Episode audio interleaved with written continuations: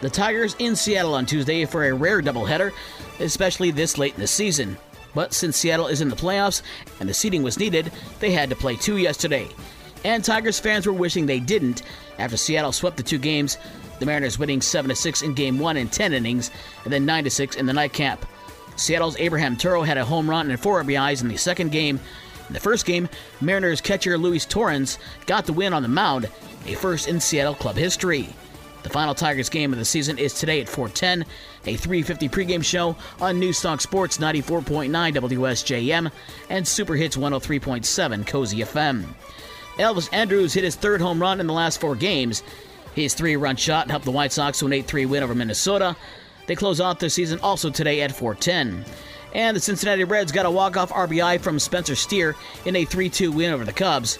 The two teams are set to close out their season again today at 4:10. Elsewhere in baseball, New York Yankees slugger Aaron Judge is now the sole record holder for home runs by an American League player with 62.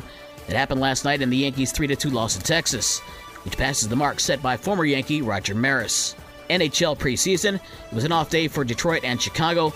The Red Wings are in Washington tonight to face the Capitals at 7 o'clock. In NBA preseason play, the New York Knicks beat the Detroit Pistons 117-96.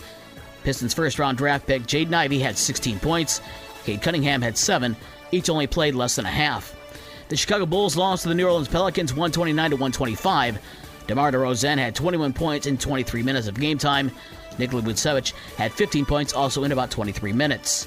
Tonight, Indiana is on the road at Charlotte at 7 o'clock.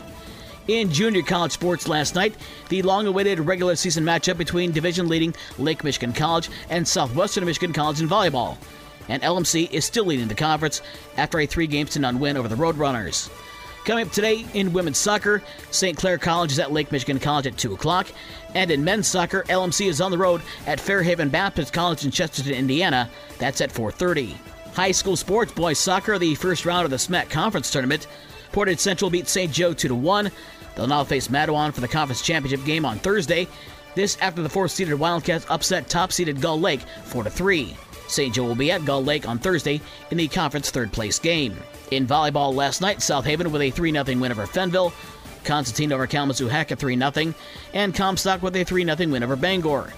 In girls golf, the Division II regionals at Yankee Springs Golf Course in Wayland. Byron Center wins with a 345 combined score. Lakeshore finishes 4th, one shot better than 5th place St. Joe. For the rest of the scores from last night and the schedules for today's games, visit the podcast page on this station's website. With your morning sports for Wednesday, October 5th, I'm Dave Wolf.